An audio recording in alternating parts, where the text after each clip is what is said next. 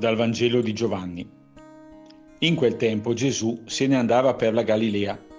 Infatti non voleva più percorrere la Giudea, perché i giudei cercavano di ucciderlo. Si avvicinava intanto la festa dei giudei, quella delle capanne. Quando i suoi fratelli salivano per la festa, vi salì anche lui, non apertamente, ma quasi di nascosto. Alcuni abitanti di Gerusalemme dicevano, non è costui quello che cercano di uccidere?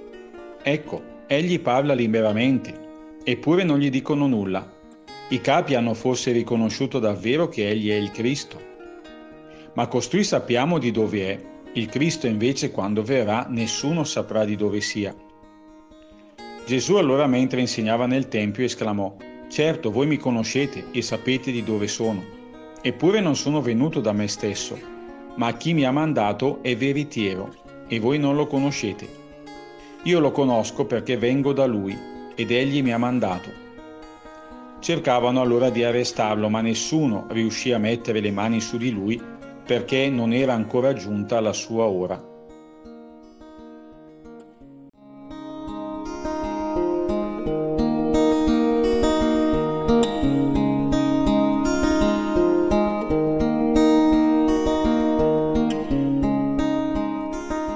Significativo che proprio in questo venerdì di Quaresima, mentre percorreremo insieme a Gesù la via Crucis, sentiremo risuonare dentro di noi la parola di oggi, che ci racconta di un Gesù che, consapevole delle avversità ed eventi di morte che soffiano su di lui, gira alla larga dalla Giudea e quasi di nascosto si infiltra alla festa. Mi ha colpito questo particolare perché ho capito che Gesù non si è mai consegnato alla volontà di morte che gli altri avevano su di lui, ma piuttosto ha continuato a porre umile fede e obbediente adesione alla volontà del Padre, volontà di vita e di amore.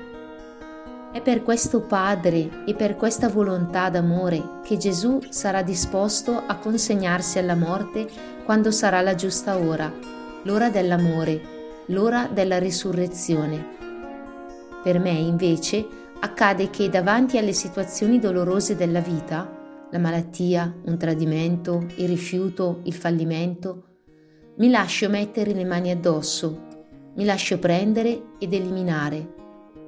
Mi rendo conto che paradossalmente è più facile lasciarmi trascinare nella volontà di morte che credere e perseverare nella volontà del Padre, che mi chiede di credere nell'amore sempre mi chiedo a quale volontà obbedisco. Oggi mi impegno a desiderare la vita anche quando tutto attorno a me dice morte, innanzitutto con un sorriso.